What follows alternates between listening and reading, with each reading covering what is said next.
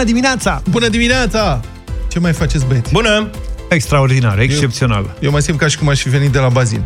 În fiecare dimineață am o combinație de asta, armată și bazin, pentru că îmi încep dimineața făcând sectoare, dau cu spray cu clor și șterg masa aici. Deci, odată sunt foarte tânăr că sunt ca în armată, unde la fel îmi începeam dimineața făcând sectoare și miros mâinile a clor. Deci zici că am venit de la bazin, mă simt foarte bine. Dacă am putea să montăm și o mică săunică aici, ar fi grozav. Cred că o să mai dureze un pic. Eu mă ștunde că am părul, mi-a crescut părul foarte lung. Eu îmi las plete. Îți lași plete? M-am hotărât, tată, da? Îmi las plete, sigur o să dureze probabil o viață să-mi las plete. N-aveam atâta COVID cât ai tu nevoie de timp să-ți crească părul. Da. Ferească Dumnezeu să facă Vlad plete. Băi... Înseamnă că vom fi stat în casă tare mult. Aha, la asta te referi. Da. Dom'le, eu încerc, măcar încerc. Asta e, sper să fac la fel fleica aia. Adică eu pe vremuri aveam o fleică în cap în loc de păr. Creștea și aia într-o parte, într-o dungă, se ondula, nu știu cum. Cred că eram foarte drăguț. În Tulcea, un domn a fost amendat cu 10.000... Plecați, băi, de la geamuri de acolo, vă rog eu frumos! În Tulcea, un domn a fost amendat cu 10.000 de lei pentru că a mers să se tundă în loc să stea la izolare și după aia a mai fugit de încă 2 ori. Auzi, mă, ăștia care fug din izolare că vor să se tundă, nu mai bine îi tunde 0 și au terminat povestea. Da, da, da. Corect. Deci s-a întâmplat așa. Duminică mai întâi, jandarmii, mă rog, au făcut un control la ăștia care, la domnii și doamnele care trebuiau să stea în izolare și domnișoarele, presupun, și domnul respectiv nu era acasă, nu era la izolare, drept urmare l-au așteptat, când a apărut i-au dat 10.000 de lei amendă, l-au întrebat ce a făcut, a zis că a fost la frizer. Tare.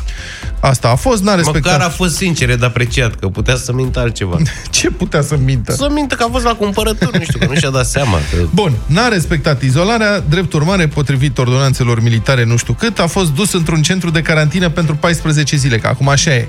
Dacă fugi din izolare, te duce la carantină și și plătești. E ca în China, unde plăteai glonțul, aici plătești carantina. Și e scumpă, frate, e peste 200 de lei pe zi. Poate uitați să lase bagșișul, mă. Da, mă, nu, serios, deci anii n-au simțul umorului. Da. Adică eu dacă eram sincer acum, jandarm, polițist, orice, cum ar fi fost? Autoritate. Un jandarm mai mic. Exact. Și venea asta și întrebam, unde ai fost? Am fost să mă tund.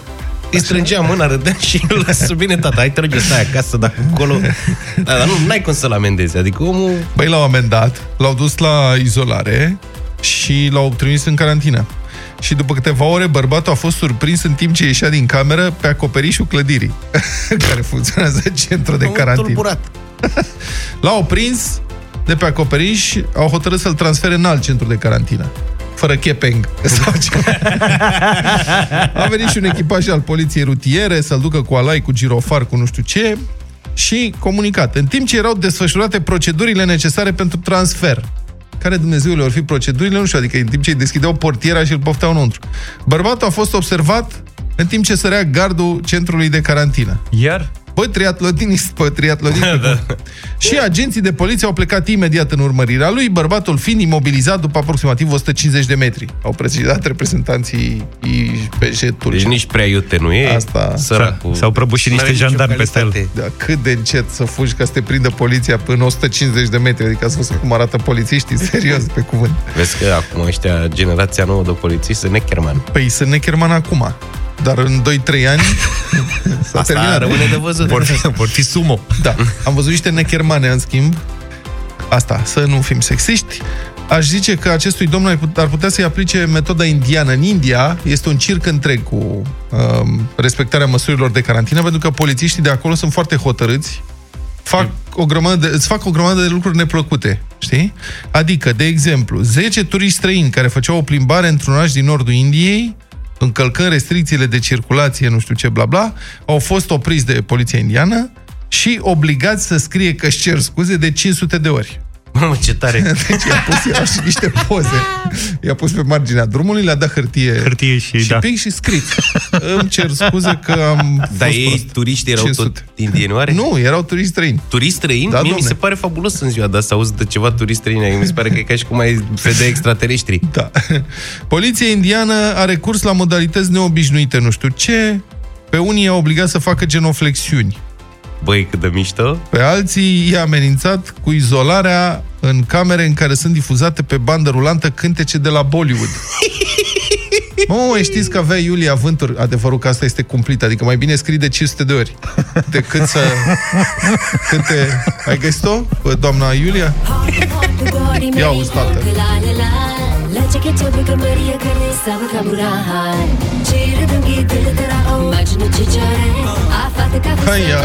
Avem și noi privighetoarea noastră plecată în India. Mă rog, aici un băiat. Și dacă îți spune de-astea, mai bine stai acasă decât să asculti de-astea. Dar ia auzi. Asta e cântecul cu bumbacul. Dacă... Important e să nu vezi și video. Adică băi, dansează excepțional. Cine? El? Da. El și toți ceilalți băieți. Ea n-are, păi ea a prins-o cu tremurul pe podea și cam așa dansează. A prins-o într-un moment mai dificil. N-a fost atentă. Dar în rest, metoda preferată, înțeleg, de poliția indiană, au niște bastoane de-alea lungi. Adică, da, te face să invidiezi... bastoane de cauciuc ale jandarmilor noștri, care sunt niște delicați. Bă, au niște prăjini de bambus și dau. Bat de rup. Deci cred că la finalul epidemiei în India o să fie ceva de genul, nu știu, 100.000 de infectați, 100 de morți și vreo 500 de fracturi sau lucruri de genul ăsta, ca puteți să participăm în prozitor. Europa FM 7:33. Rațiunea zilei de Cătălin Striblea la Europa FM. Bună dimineața, Cătălin! Bună dimineața, domnilor! Bun găsit, oameni buni! Astăzi încerc să găsesc un răspuns rațional la o problemă pe care nimeni nu vrea să o pună în realitate. Toate guvernele au sărit să ajute economia, dar ce fel de economie ajutăm de fapt? Și o să ne întoarcem unde eram? Rațiunea zilei de Cătălin Striblea la Europa FM. Și o să vă spun din start că asta este foarte puțin probabil, dintr-un motiv pe care nimeni nu-l rostește cu toată gura. Societățile occidentale, inclusiv a noastră, s-au așezat economic pe o bază de consum, adică majoritatea oamenilor nu fac producție, ci livrează servicii. De asta și numărul de șomeri este atât de mare. Potrivit Forbes, numai puțin de 80% dintre americani lucrează în industriile de vânzare cu amănuntul, entertainment, imobiliare, restaurante sau educație. Adică cam tot ce s-a oprit în acest moment.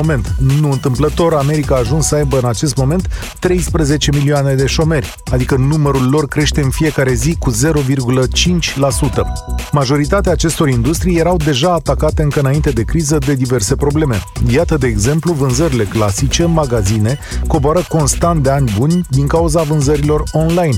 Este posibil ca unele magazine să nu se mai redeschidă vreodată. Dar să mergem mai departe în Europa, unde 74% din forța de muncă activă lucrează în servicii. Paradoxal, România stă mai bine, cu doar 47%, dar în orice caz, majoritatea populației lucrează într-un sector care va fi afectat de noii termeni de gândire din perioada pandemiei și cea imediat următoare. Realitatea este că nici nu cunoaștem în întregime dimensiunile dezastrului. Ratele de șomaj din China și din India nu pot fi calculate, dar cu siguranță vor fi mai mari decât cele așteptate. Nu pot fi calculate pentru că ambele state au o forță de muncă plină de migranți, oameni care uneori nici nu sunt înregistrați. Deocamdată, toate statele lumii au început să scoată bani și construiesc datorii pe care le duc spre băncile centrale, iar la sfârșit vor genera, fiecare după calculul său, fie inflație, fie măsuri de austeritate, fie amândouă, ca să poată finanța deficitul uriaș care va apărea. Toată lumea speră că asta e soluția, dar nimeni nu știe cu exactitate dacă va funcționa. Motivul e simplu și ne-l arată criza din 2008. E vorba de stagnare pe termen lung, adică economiile nu vor crește într-atât de mult încât să producă locuri de muncă și consum imediat. Și asta pentru că oamenii vor ține banii la teșcherea. După toate crizele din ultimii 100 de ani, este cu siguranță singurul lucru asupra căruia putem cădea de acord. Vreme de un an, 2 sau 3, lucrurile nu vor merge la fel de bine. Lumea nu o să mai vrea imediat case, mașini, televizoare, telefoane și nici la restaurant, cu atât mai puțin tabere, excursii sau școli private. Ce a căzut acum accelerat nu va reveni la fel de repede. Așa că pregătiți-vă pentru impact, oameni buni. O să urmeze o perioadă dificilă și nu știm exact soluția. Există una, dar pentru asta e nevoie de guverne deștepte și corecte. Investițiile publice masive în sisteme de protecție socială și sanitară. Infrastructura ar putea fi salvarea noastră, dar banii de investiții vor lua mult din fondurile de salarii ale sutelor de mii de oameni de la stat. Ori, știți voi un guvern care ar vrea să facă treaba asta?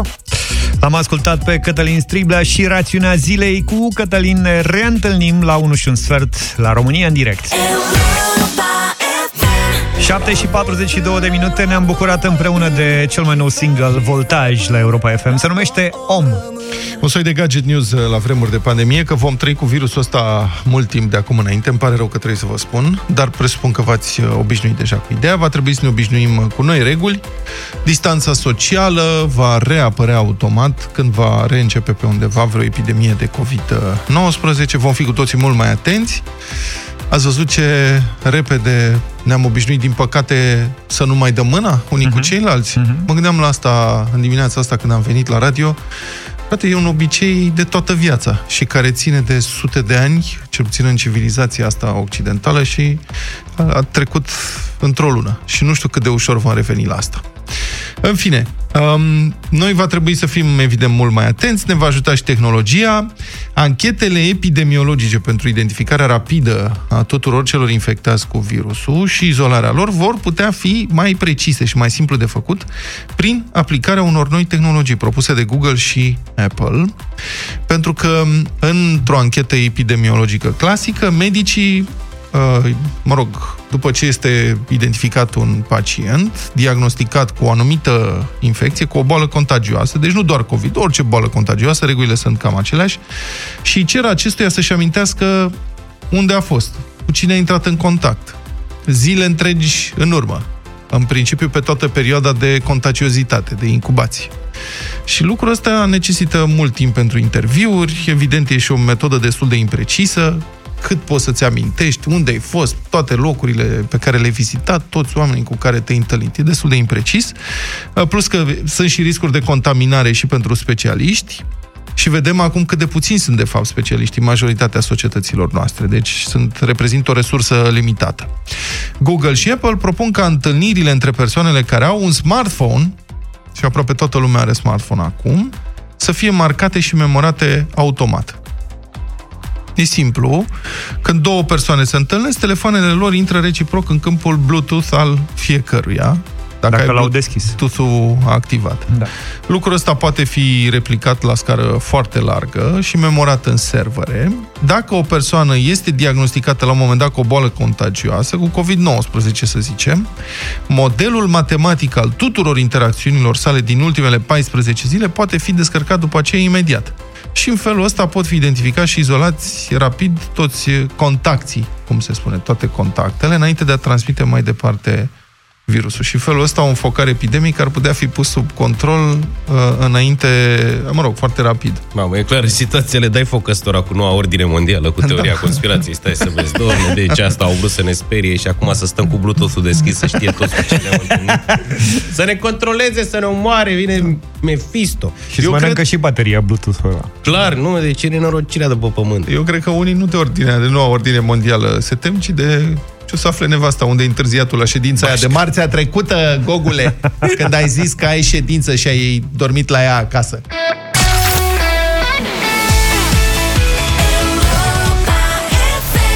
Europa FM îți aduce știri bune în vremuri rele.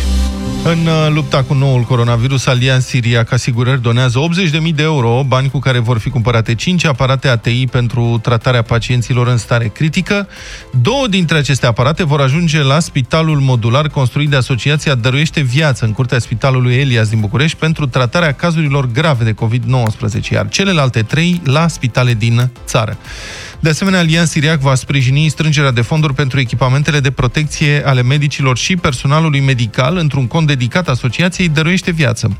Acolo vor putea face donații angajații, colaboratorii și partenerii companiei. Prima donație de 5.000 de euro a fost făcută de Allianz-Țiriac Pensii Private.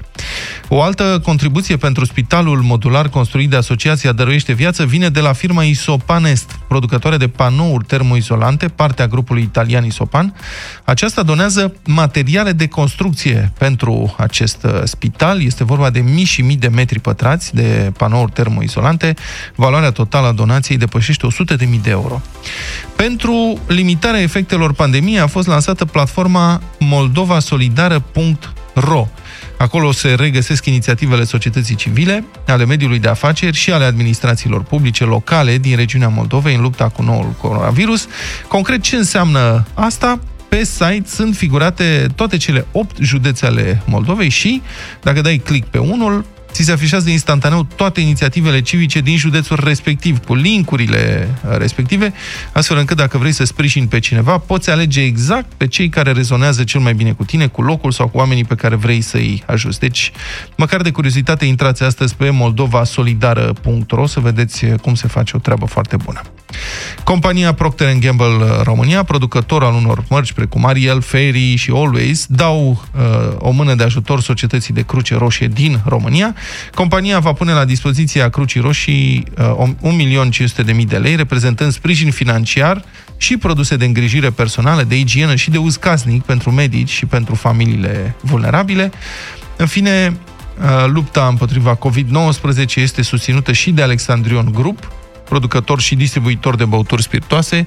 Firma a anunțat că donează 100.000 de măști medicale de protecție spitalelor din țara noastră. O parte dintre ele vor ajunge și la angajații Alexandrion Group și la familiile colaboratorilor săi. Feel it still, 8 și 8 minute, vă spunem din nou bună dimineața! Bună dimineața! Obsesia primarilor pentru imagine și campanie electorală o știm. Da. E irezistibilă, dar, dom'le, acum îi apucă mai abitir pe câte unii să împartă tot soiul de pomeni și să se pupe cu electoratul. E adevărul că acum e și de efect. Adevărul că da, acum chiar e de efect. Mult mai de efect. Una e că dai o găleată și alta că dai o mască frumoasă. Acum, sigur, mă gândeam la alt gen de efect. Adică e efect decisiv, definitiv, aș zice. Și avem cazuri mai mereu, am tot vorbit, nu de mult am vorbit despre încăpățânarea primarului de la sectorul 5, pe care l-a apucat să împartă săpunele prin toate blocurile. Săptămâna trecută erau vreo 2 primărițe de prin Constanța, care și ele umblau de colo-colo și se pozau cu electoratul. Acum mai avem încă vreo 2, e un primar care s-a gândit să intre în casele tuturor bătrânilor din comună. Unul n-a scăpat, să se pupe și să se pozeze cu toți ca să le dea, ce credeți? Coronavirus. Niște covidel. Mâncare. E vorba despre primarul din Ogrezeni, Giurgiu, pe care l-a apucat campania electorală om cu om taman la vreme de pandemie. Iată cum ne-a descris un ascultător ce și cum s-a întâmplat la Ogrezeni. Pune în pericol întreaga comunitate de acolo, majoritatea din bătrâni merge din poartă în poartă. Este echipat cu un combinezon din ăsta de protecție, cu o mască pe care nici măcar nu o poartă corect, o poartă sub nas. Se îmbrățișează cu toată lumea. Dacă bătrânii ăia până acum au stat săracii în casă, ascunși, să ferești și ei cum pot, să nu care virusul ăla până în casă, să nu, să nu se contamineze, el intră pur și simplu peste ei în curte, îi ia în brațe, îi pupă, face poze, că devin alegerile și au nevoie de să vadă cine a făcut bine în comună, cine nu. Măcar poate așa aude și el și, nu știu, să face ceva în comuna aia, să nu mai umble de colo-colo, să-i îmbolnăvească pe toți oamenii. Mesaj de la un ascultător despre primarul din Ogrezeni, care ați auzit ce făcea. Paradoxul, ridicolul absolut, e că domnul primar, cum zicea și ascultătorul, domnule, dânsul s-a îmbrăcat într-un combinizon de ăsta complet de protecție, s-a făcut cosmonaut, fără față, adică combinezonul îi până la gât, să nu se murdărească pe haine, probabil, și îmbrăcat cu mască de-aia, model bărbie. Știți că sunt măștile astea, se poartă regulamentar peste nas și gură. Da. Ceea ce e nasol, adică e nasol că trebuie să respiri prin mască și ca atare, ca să porți masca, dar în același timp să nu respiri prin ea, practic o pui mai pe gât așa, exact, mai pe bărbie, știi? Și atunci ești perfect. Ai și mască și nici nu te încurcă. Da, am văzut mulți purtând-o așa. Doar un accesoriu vestimentar. Și vânzători stau cu ea acolo. Da. Asta e bine, vine din obișnuința noastră în general de a ne proteja. Știi că am vorbit noi mai de mult aici, m-am povestit eu cu ea care fumau în curtea spitalului cu ciupici de protecție. Știi? Și după aia intră și n-ai văzut că și când te duci la cineva, ai pe cineva în spital și zice paznic, luați vă rog un halat și ciupici și spui halatul ăla, îl pui la mișto pe tine, pe urmă te duci, te plimbi cu el pe acolo, adică oamenii... Eu, ca și cum ai purta un mărțișor, știi? Dom'le, trebuie să porți exact, mărțișor. Astea de protecție. Să bifăm mărțișor. Purtăm ce are. Asta e nou obicei, acum purtăm masca. E gen să să n-ai ghinion, știi? Da, portboner, exact. Așa, adică, domne, dacă ai mască, te ferește Dumnezeu de... Bun, da. Deci revenind la dânsul îmbrăcat așa cu combinezon și cu mască tip bărbie, a început să umble prin toate casele bătrânilor, dar dânsul nu înțelege, domne, un lucru absolut elementar și esențial, adică costumul ăla nu este antiaderent la virus, nu e vreun soi de teflon, nu respinge, n-are proprietăți. Cel mult îl protejează pe el de infectare.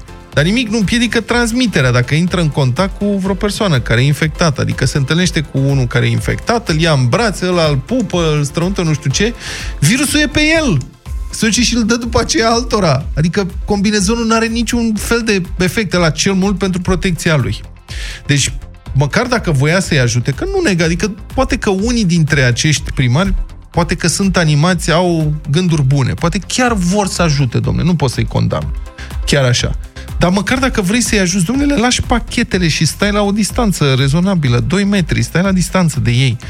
Dar nu ajutorarea onestă, dezinteresată, e ce își doresc astfel de creaturi, unele dintre ele, ci poza, domnule, poza cu alegătorii care să primească pomana de la domn primar, chiar dacă asta riscă să-i omoare. Vedeți cum e firar să fie pomana asta, până la urmă ajunge, o să omoare niște oameni. Primarul ăsta din Ogrezeni, cred că Neajan îl cheamă, a fost amendat de poliția Giurgiu cu 4.000 de lei după acțiunea de ieri. Tot ieri l-a apucat și pe primarul din Slatina, un avânt ăsta electoralist, așa, a luat-o din bloc în bloc, prin toate apartamentele orășelului, să împartă și el pachetele cu măști și mănuși, cu pozari după el, cu funcționărime, cu tot. Deci vine alaiul de la primărie. Hai că ți-am adus, hai ne facem o poză că ți-am dat o mănușă și o mască. Bă, dar nu găsesc pe unul care să ia la bătaie, pe cuvânt. Acum nu instig pe nimeni la violență. Adică, dar nu, știi, până au ghinion și dau peste unul care chiar pricepe că faptul că a venit primarul respectiv, alaiul, la el, la poartă, la apartament, unde o fi, e periculos. Dumnezeu, oamenii sunt, adică... Și se duc, îi caută în mod special pe cei care sunt în grupa de risc cel mai mare, adică pe bătrâni. Sună la ei la ușă și v-am adus ceva, hai ne pupăm și facem o poză, pe bune. Adică, bă, dacă s-ar putea da o ordonanță de asta militară să crească și coeficientul de inteligență al unora, eu aș fi cel mai fericit. Eu cred că o fac asumat, eu nu cred că ei își imaginează altceva decât ceea ce fac. Și primarii. Sunt conștient, primarii, da, și asta știu exact ce fac. De un cinism îngrozitor, să știi, da, că poți să te duci să îmbolnăvești niște oameni doar ca să câștigi niște voturi de la supraviețuitori, este îngrozitor. Dar gândesc la oamenii care primesc lucrurile astea, care deschid ușa și văd un alai de la primărie, cu domn primar, care a fost pe la toate apartamentele, s-a pupat cu toți. Hai, mă pup și cu tine. Pe bune? Adică totuși nu raționezi nițel.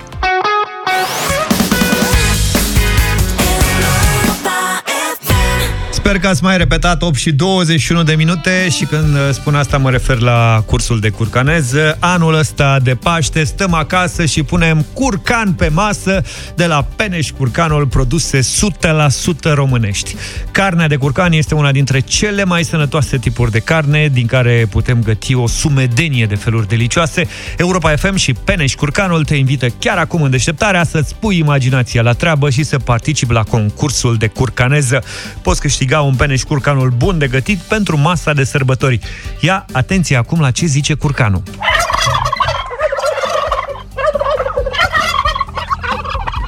Bă, o zice ce a zis și ieri sau... A? Sau zice altceva? Nu pot să știi, dar certe că trebuie să vă lăsați frâul liber imaginației și să dați mesaje cât mai haioase. Ați văzut ce mesaje am premiat ieri, da? Din acest moment aveți 15 minute la dispoziție ca să ne trimiteți răspunsul cât mai original prin WhatsApp la 0728 111222. 5 dintre cele mai creative și amuzante răspunsuri vor fi premiate pe loc cu câte un curcan de la Peneș Curcanul pentru masa de sărbători. Există curcan, există Peneș Curcanul. Hai, spor la tradus! 8:36, am zis și așa facem anul ăsta de Paște, stăm acasă și punem curcan pe masă de la Peneș Curcanul, produse 100% românești. Puneți imaginația la treabă în fiecare zi și participă în deșteptarea la concursul de curcaneză. Tradune ce a zis curcanul și poți câștiga un curcan de la Peneș Curcanul, bun de gătit pentru masa de sărbători. Premiem în fiecare zi 5 dintre cele mai originale, creative și amuzante răspunsuri. Hai să vedem ce a zis curcanul.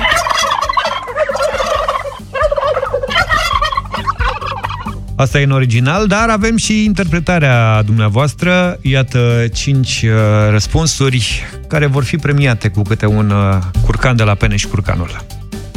Bună dimineața, băieți! Cred că acest Peneș Curcanul spune așa: Luca, sunt doar al tău. Da.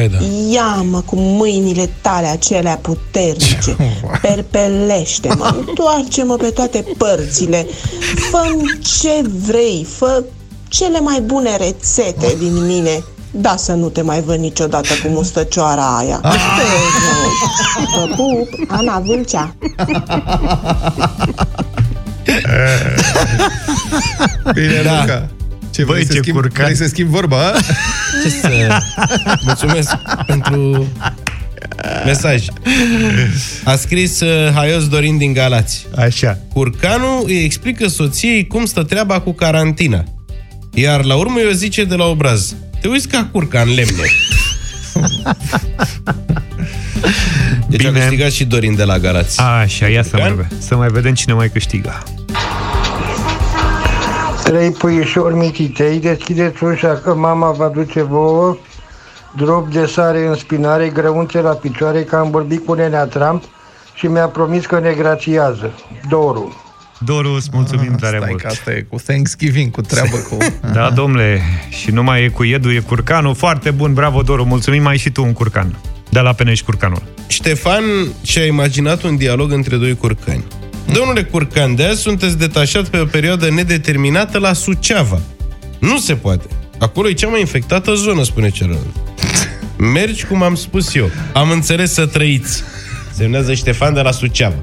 Deci el și-a imaginat cum doi curcani vorbesc și unul l-a trimis pe celălalt, se ducă negreșit la Suceava, la el, la Ștefan. Ștefane, vezi că vine. Curcanul șef, cum ar veni. Bine. Hai, și ultimul premiu merge la... Scuzați. Haide să nu ne mai fierbe, George. Banda, vă rog. Hai cum? Traducere curcaneză. Margelele tale n-au cum să fie mai frumoase ca ale mele. Margelele mele sunt cele mai frumoase. Nimeni n-are margele mai frumoase ca ale mele. Dacă tu crezi că mă pui pe masa ta de sărbători, ai să-ți pui poftan cu ei, înțeles? Margelele mele sunt cele mai frumoase. Eu am cele mai frumoase margele. Nimeni n-are margele mai frumoase ca ale mele. Bine. Am înțeles din prima. Asta cred că l-ai ales pentru dicție, nu? Soțul doamnei...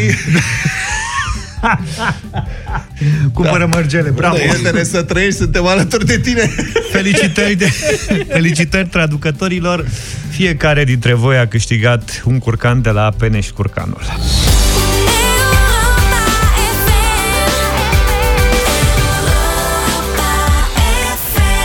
Ne apropiem de ora 9, după 9, arena lui Cătălin Tolontan în deșteptarea. A fost lansat de foarte puțin timp, e proaspăt, încă e cald, un nou site gândit și pus în operă de comunitatea de voluntari Code for Romania. Site-ul rohelp.ro, din ce am numărat eu, e al 6-lea din suita dezvoltată de Code for Romania Task Force, în parteneriat cu Guvernul României. V-am vorbit la vremea potrivită despre celelalte site-uri, date la zi.ro, știrioficiale.ro, ce trebuie să fac.ro și așa mai departe. Astăzi, deci, un site nou, rohelp.ro. Și l-am sunat pe unul dintre cofondatorii Code for Romania, Bogdan Ivanel. Bună dimineața! Bună dimineața! Despre ce este vorba? Ce urmărește rohelp.ro? Rohelp.ro este locul în care oricare dintre noi va putea găsi o listă de câteva zeci de ONG-uri care acum luptă cu efectele pandemiei de COVID-19 și au nevoie de ajutorul nostru. Au nevoie de ajutorul nostru ca să ne poată ajuta la rândul lor. Găsesc acolo de la organizațiile mari, precum Crucea Roșie și fundațiile comunitare, până la organizații mici, locale, precum Rădăuțiul Civic, de exemplu, care lucrează în zona carantinată zilele acestea. Aceste organizații strâng acolo donații, toți banii ajung la ei, direct în contul lor, își afișează nevoile de bunuri, de voluntariat și pot să strângă tot ce au nevoie ca să-și poată desfășura activitatea. Eu sunt acum pe site, e clar din aceeași familie grafică, arată foarte bine, merge foarte bine, felicitări. Văd că poți să selectezi un județ în care să vezi pe cine vrea să ajuți, dar nu sunt toate. Adică sunt 4, cred că sunt doar vreo 12 din 41 de județe. De ce nu sunt încă toate? În momentul de față avem 28 de organizații în platformă. Afișează județele în care activează cele 28 de organizații cu care am pornit platforma. În momentul de față așteptăm orice organizație care are nevoie de ajutor în momentul ăsta, orice asociație sau fundație care lucrează pentru ameliorarea efectelor COVID să se înscrie în platformă și sperăm noi că în zilele astea vor apărea toate cele 40 de județe plus București. E foarte bine structurat, ai opțiunea, sunt trei opțiuni aici, poți să apeși vreau să ajut cu bani și ești dus într-un loc în care poți să donezi, vreau să ajut cu resurse, ce înseamnă resurse în general, adică la ce vă referiți? Și a treia este vreau să devin voluntar. Dar asta resurse ce înseamnă de fapt?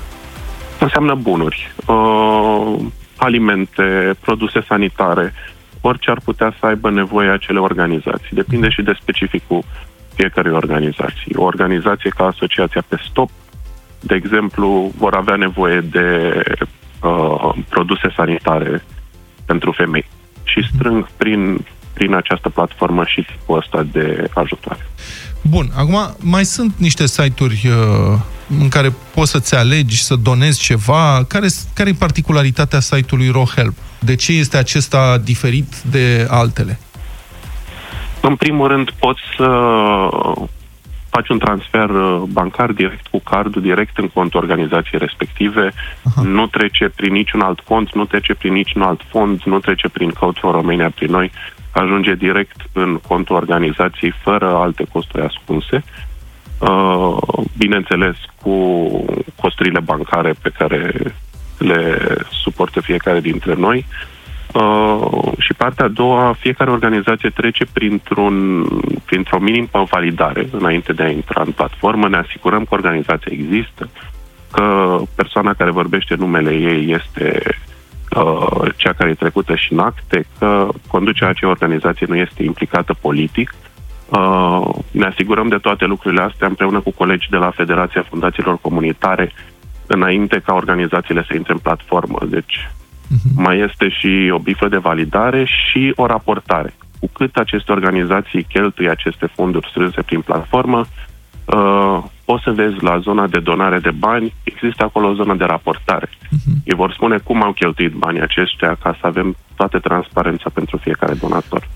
Uite, Bogdan Ivanel de la Code for Romania, feedback în timp real, un ascultător îmi transmite următorul mesaj, este și el pe site și verifică pe măsură ce descriem noi, zice așa, ar ajuta un filtru de persoane fizice și juridice pentru partea de donații. Adică dacă ești persoană fizică sau juridică, să poți să alegi. Ce părere ai de feedback-ul ăsta? Este foarte greu să ne dăm seama în ce locuri ar putea să ajute o persoană fizică față de una juridică. Și persoanele fizice și juridice pot să ajute cu bani, pot să ajute cu bunuri. Bineînțeles, persoane juridice nu pot voluntaria. În momentul de față, platforma doar arată nevoie ale ONG-urilor. Nu arată și zona de ofertă din partea persoanelor fizice sau juridice. Dar cum se poate înscrie un ONG? Adică să zicem că e cineva care ne ascultă acum și zice, uite, și noi avem un ONG și poate că am vrea să ne înscriem pe RoHelp. Cum putem face? Orice ONG, oricât de mic este, nu trebuie să lucreze neapărat pe zona sanitară, pe zona medicală. Știm că sunt foarte multe ONG-uri pe zona medicală care au nevoie zilele astea. Dar în RoHelp o să avem organizații de toate felurile care ajută în lupta împotriva COVID. Au în meniu un buton de înscriete, trebuie pur și simplu să își completeze niște date, o mică descriere, să ne povestească ce fac zilele astea, să ne trimit o copie după statut și după aceea ajung la noi toate lucrurile astea și în termen de câteva ore ea ar trebui să fie pe platformă. Am înțeles. Site-ul rămâne și după ce trece povestea asta cu epidemia? Platforma a fost creată pentru situații de urgență, așa că ea va funcționa pe timpul epidemiei și va exista și pentru următoarele situații de urgență. Partea interesantă este că noi am creat și am gândit acest proiect în cadrul cercetării noastre pe riscul seismic. Prima oară gândisem să avem această platformă în cazul unui cutremur major care va veni în România. Uite că epidemia asta a venit înaintea unui cutremur și am folosit-o pentru prima oară în contextul ăsta.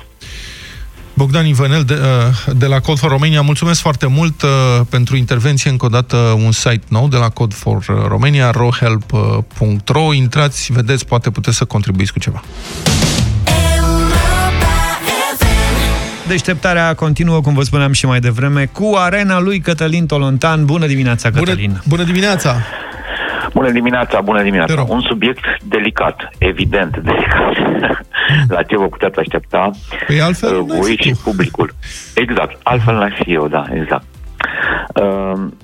Există pe cuprinsul întregii planete în momentul acesta, așa cum a existat istoric vorbind și la alte pandemii, nevoia societății de a căuta un țap ispășitor.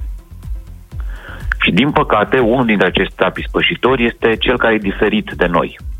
Diferit în multe feluri. Numai că diferența etnică este cea care apasă acum cu mare putere asupra minorităților. Și a existat și în România și există și afară episoade dureroase din această perspectivă și aș vrea să discutăm unul dintre ele foarte deschis. A avut loc acum câteva zile când un profesor român, Vladimir Tizmăneanu, de la o universitate americană, a postat un meme rasist care arăta niște păsări, ciori, pe un gard cu o indicație pe care el a considerat-o amuzantă referitoare la faptul că nu mai există zboruri din Țăndărei. Asta a venit după ce statul român a aliniat 10 de mașini cu girofar, plus mașini de hammeruri de armată și le-a deplasat cu fanfară și camerele televiziunilor la Țăndărei, acolo unde orașul a intrat în localitatea, a intrat în carantină. Bineînțeles că toată desfășurarea de forțe se referea evident la comunitatea Roma, asta a fost și marile comentarii ale unora dintre televiziunile și publicațiile din România. Deși este măsurabil, studiile arată foarte clar și toată mișcarea pentru drepturile omului din ultimii 10 de ani arată că nu există nicio legătură între etnie și comportamentul social al unor grupuri sau cu atât mai puțin sau la fel de puțin al oamenilor. De aici s-a născut o întreagă discuție și eu cred că este onest să facem discuția asta, să ne întrebăm de ce simțim nevoia acum să facem aceste lucruri. Citeam, lucrurile se întâmplă și în alte țări, ca să avem măsura riscului pe care ni-l asumăm. O scriitoare coreeană remarca un lucru pe care cred că le simt oamenii, indiferent dacă sunt sau nu sunt de acord cu mine în ceea ce spun acum. Spunea că că în vremurile astea ale COVID, când citești foarte multe lucruri și în general cele violente, cele care au legătură cu etnia, cu căutarea vinovăților, te simți ca și cum ai fi înghițit un furtun de panică. Asta e sentimentul pe care le-ai, aproape visceral, așa. E un furtun, îl bagi în gură și curge prin el panică, uitând de pe internet câte amenințări, câte teorii ale conspirației se rostesc în momentele astea. Și cred că ăsta e sentimentul pe care le avem într-un fel sau altul toți. Și ea spunea, noi asiatici am ajuns să fim priviți în anumite momente, până și în America, ca și cum noi nu avem coronavirus, noi suntem coronavirus. Declinând și întorcându-mă. Din păcate lucrurile se întâmplă și în România. Când nu numai comunitatea romă, dar până și diaspora a fost prezentată, inclusiv în retorica oficială și nu numai, în retorica unei părți a societății din România, drept cea care a adus coronavirusul în România. Este ca și cum aș spune că diaspora nu este, exact citând-o pe poeta din Coreea, diaspora nu e îmbolnăvită cu coronavirus, este ea însăși coronavirus. Și așa cum spunem asta despre diaspora, spunem și despre romi, spunem despre oamenii săraci, care, vezi, Doamne, nu se spală și așa mai departe. Cred că e un moment delicat al societății noastre. Medical noi vom trece peste aceste lucruri. Nu știu cum vom trece sufletește. Apropo de faptul că vine și Paștele, nu știu cum vom trece sufletește și cât de uniți vom reuși să traversăm acest moment.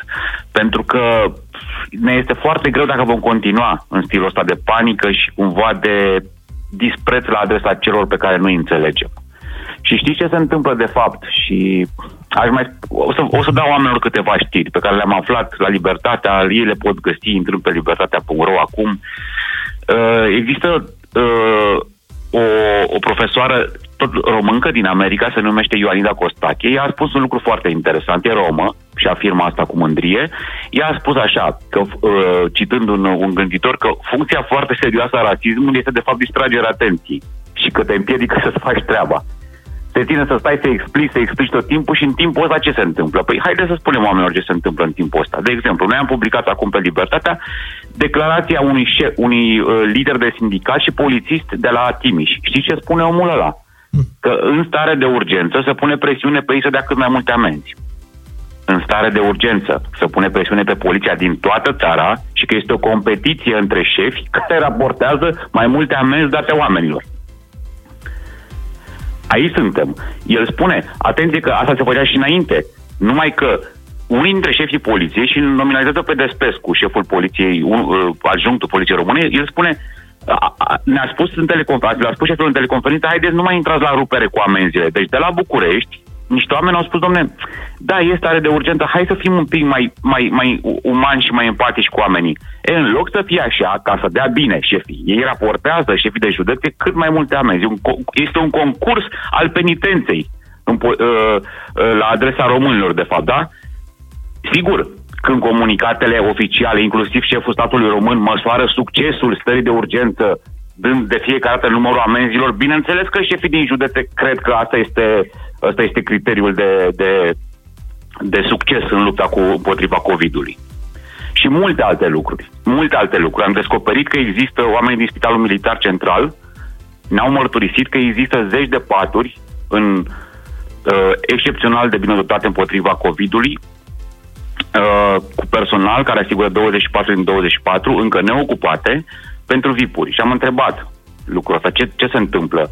Ministerul Apărării n-a negat, a explicat că da, legea îi obligă pe cei de la Spitalul Militar Central să aibă niște saloane specializate, unde să vină, într-adevăr, conform legii, că am verificat, numai că sunt câțiva, adică e președintele României, este premierul, sunt președinții celor două camere, da? Și eventualii demnitari omologilor din străinătate, dacă sunt pe teritoriul României în această perioadă, nu prea sunt în momentul ăsta vizitatorii străini. E de văzut, de fapt, câte paturi se manejează acolo pentru VIP-urile COVID din România. În loc să ne ocupăm de lucrurile astea serioase, noi ne ocupăm să dăm vina pe categorii din rândul nostru, până la urmă, pe semenii noștri. Am înțeles. Mulțumesc foarte mult, Cătălin Tolontan, pentru intervenția în Deșteptarea. Unde-i Luca? Ăla devenea mereu la final și ne trezea cu câte un latin, o chestie de genul ăsta. În dimineața asta sunt melancolic. Ești melancolic. Bine, da. 0372069599. Vă așteptăm în direct pentru bătălia hiturilor. Bună dimineața, Dan! Bună, Dan! Bună dimineața, băieții! Salut! Sănătate! Îmi place o treabă lui Vlad, dar tot cu Madonna lui George votez astăzi. Vă zi frumoasă să aveți, dragilor, numai bine! Mulțumim, Dan, foarte mult pentru votul tău din această dimineață. Zafăl sună, are o treabă cu un fan. Și băi, fii atent. La ora 9:24, așa, suni! Cristina, bună dimineața! Bună, Cristina! Cristina! Bună! Da, așa, că nu e Cristina, e Flori. Bună dimineața, Flori! Bună dimineața, băieți! Astăzi aleg rock-ul Alice Cooper. Yay! Tare! Mulțumim tare mult! Cristina, bună dimineața! Bună! Bună dimineața! Bonjour. Luca, Alfavil! Alfavil! Uite, mamă, că avem fiecare câte un vot. Da, perfectă! Dida, bună dimineața! Bună, Dida! Hey. Bună dimineața! Pentru Luca! Mulțumesc, Dida! Tu care ai fost botezată Forever după Young. Dida Drăgan, o rockeriță. Păi da, da, Dida Forever Young. Da. Hai să vedem cine mai e cu noi. Bună dimineața! Alo! Alo, bună dimineața! Salut! Bună dimineața! Mihai sunt. Salut, Mihai! Din Brașov se voptează astăzi cu Alfabil. Alfabil câștigă detașat, aș zice, cu un 3-1 sec. O să fie nostalgie evident asta. 3 voturi consecutive. Toată lumea e nostalgică azi? Tristețe. Eu? Melancolică? Nu, am dat energie, am dat boierie, am dat treabă. Super piesă de carantină. Mă suna Moise de fiecare dată când eram playlist. Adică dacă voiam să vorbesc cu Moise și nu dădeam de el, dădeam Alphaville la radio. Își și era nervos mereu. Mamă, atunci ăsta e semn bun, să știți.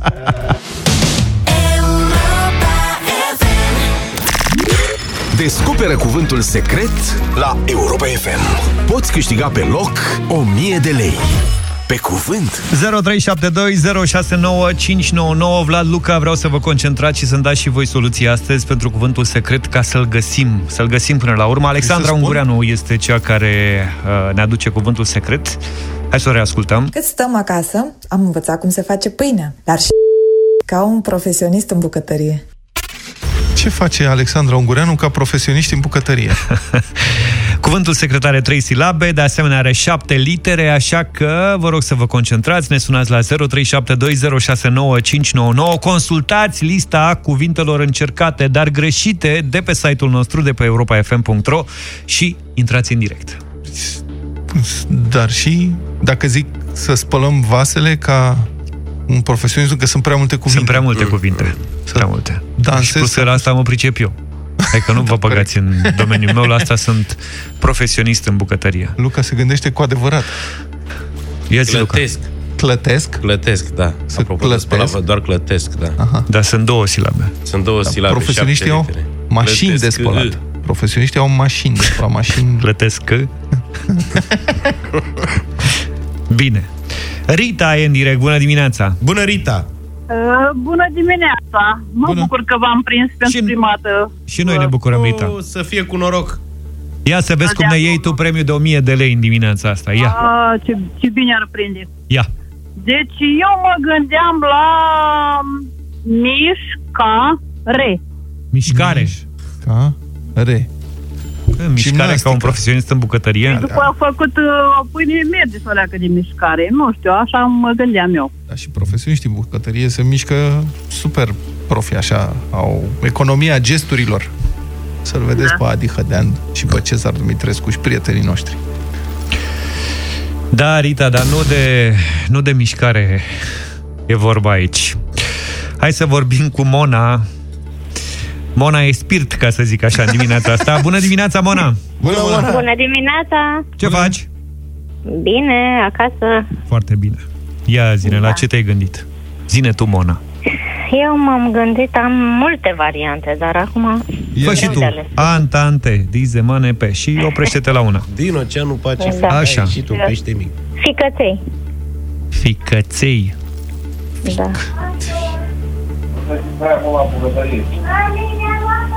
Cu adevărul că ficăței făcuți profesioniști în bucătărie e o treabă, da.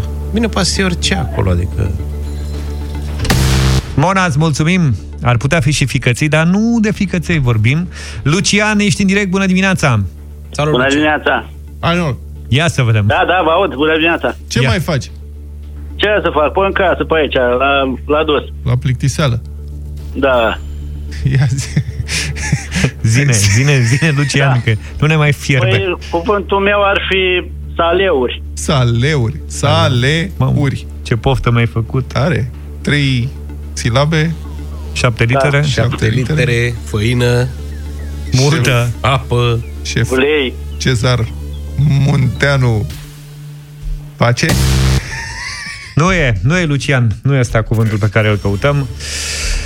Mai încercăm și mâine. Avem așadar 3 silabe, 7 litere, un premiu de 1000 de lei pentru cuvântul secret și multe variante greșite pe site-ul nostru pe europafm.ro. Mâine, fiți atenți. Deci, eu dau mâine, mă ocup cu chestia asta, indiciu. Tată, păi de unde știi tu, mă, indiciu, dacă tu nu știi cuvântul? De la cineva. Păi de asta zic că mă ocup. A, știi tu pe cineva. Știu pe cineva care are o cunoștință care ar putea să știe cuvântul secret. Și știe pe Alexandra. Și rezolv problema și mâine indiciu. Deci fiți atenți, mâine se dă indiciu. Iar o să sară acum toată lumea pe Alexandra. Nu-i scrieți mesaje, că nu o să vă spună. Până mâine, când o să dea Vlad indiciu de la cineva cunoștința lui, să nu uitați că și Sorin Niculescu vă poate oferi 3 șanse de a găsi cuvântul secret și Radu Constantinescu și tot așa. Mult succes! 3 lucruri pe care trebuie să le știi despre ziua de azi. Pe 14 aprilie 1912, cu 20 de minute înainte de miezul nopții, în timp ce se îndrepta cu toată viteza spre portul de destinație New York City, Titanicul lovește un iceberg în Atlanticul de Nord. Viteza maximă însemna aproape 23 de noduri, adică peste 40 de km pe oră, mai spre 50 așa. Poate că nu vi se pare mult, dar la viteza respectivă vasul avea nevoie de 3 km ca să întoarcă la 90 de grade, iar icebergul a fost observat de pe punte cu mai puțin de 30 de secunde înainte de impact. Plecat în prima sa călătorie pe mare cu doar 4 zile înainte, Titanicul fusese prezentat ca o minune a tehnicii moderne, un vas practic de nescufundat, deoarece era compartimentat. Avea 16 compartimente și putea pluti cu 4 dintre ele inundate. Icebergul a făcut însă o tăietură laterală care a permis apei să intre în 6 compartimente și cu asta transatlanticul a fost condamnat. Inundat cu un debit de aproximativ 400 de tone de apă pe minut, Titanicul s-a scufundat în numai 2 ore și 40 de minute. Au murit 1500 dintre cei 2200 de pasageri și membri ai echipajului. Epava Titanicului a fost găsită după mai bine de 70 de ani, în 1985. Au fost aduse la suprafață diverse artefacte, printre care și sirenele vasului, iar acestea au fost acționate din nou pentru prima dată din noaptea scufundării într-un eveniment public care a avut loc în St. Paul, Minnesota, în februarie 1999, chiar dacă la presiune mai mică decât cea folosită pe vapor, le era teamă să nu care cumva să strice sirenele. Am găsit sunetul de atunci și vreau să vă mai spun doar că eu am fost acolo ca tânăr reporter și ar fi fost un moment foarte frumos dacă n-ar fi fost un frig de-mi clănțăneau dinții în gură. Când n-ai spus că ai fost acolo, am crezut că ai fost pe Titanic.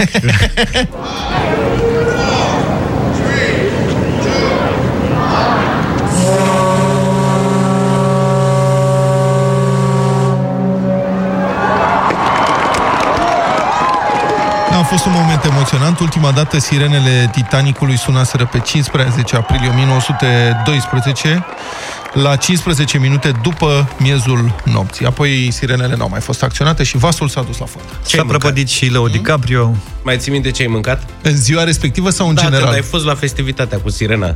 Nu, era o adunare, a fost o adunare foarte mare. Se așteptau să vină câteva mii de oameni. 3-4 mii de oameni și au venit 100.000. A fost ceva uluitor. Așa, și nu erau standuri de alea cu mâncare? Adică eu aș fi ținut minte, mamă, și-am mâncat un hot dog corect. Senzațional, american. Hai, astăzi este ziua actorului american. Adrien Brody împlinește 47 de ani. A devenit vedetă în 2002 după ce a jucat excepțional în Pianistul lui Roman Polanski.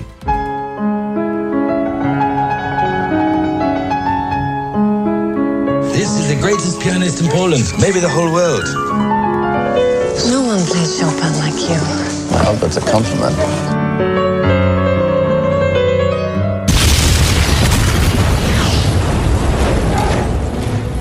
Adrien Brody a interpretat magistral rolul inspirat din povestea reală a unui pianist evreu polonez care a supraviețuit Holocaustului.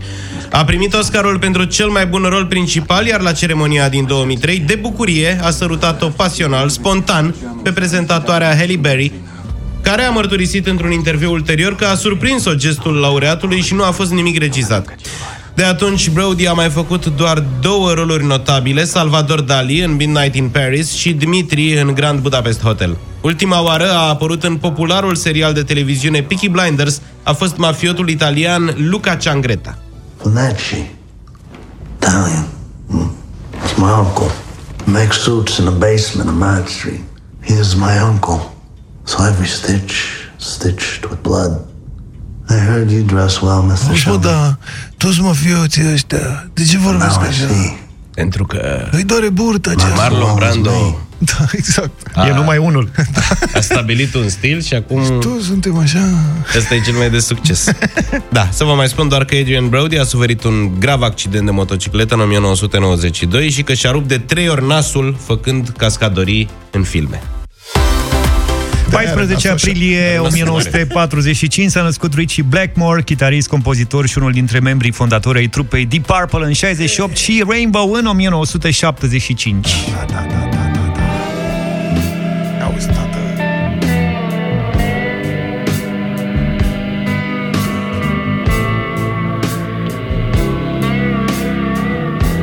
Și tu dai la Isla Bonita, la bătăria hiturilor, când dai asta. Am greșit și eu, dar ai văzut că a câștigat Alphaville, adică. Alphaville. Cel care e considerat unul dintre cei mai mari chitariști ai lumii, recunoscut pentru solourile sale interminabile, a primit prima chitară la vârsta de 11 ani de la tatăl său, a studiat chitara clasică timp de un an, dar a realizat destul de repede că nu e tocmai genul lui. Totuși, deși cariera sa e marcată de muzica heavy metal, de muzica Led Zeppelin și de colegul Ian Gillan, pe parcursul carierei o să descoperim în solourile sale mult blues și influențe clasice. A învățat să cânte la violoncel, dar și la alte instrumente, doar ca să înțeleagă cum să folosească mai bine tonalitățile instrumentului său favorit, chitara. A cântat alături de cei mai mari muzicieni ai lumii, dar a recunoscut că cea mai mare influență asupra stilului său are Eric Clapton. Într-un moment de sinceritate, Ritchie Blackmore a recunoscut că ascultă toate genurile muzicale, ascultă și ABBA, dar e frustrat că lumea nu dă o șansă și altor genuri muzicale, cum ar fi muzica clasică. E supărat că rock and roll-ul a devenit o afacere, chiar dacă recunoaște că și el a câștigat foarte mulți bani. Eu cânt pentru mine, în primul rând, în al doilea pentru public și abia mai apoi pentru muzicieni sau pentru colegii mei. Pentru critici nu cânt niciodată, a spus Ritchie Blackmore. Ce ascultăm la final? Nici noi, domne, nu cântăm niciodată pentru critici. Smoke on the Water sau ceva. Da, asta ascultăm. Serios? Deep Purple la final. Wow. Să aveți o zi frumoasă cu Europa FM. Numai bine! Toate bune! Pa, pa! Deșteptarea cu Vlad, George și Luca. De luni până vineri, de la 7 dimineața, la Europa FM.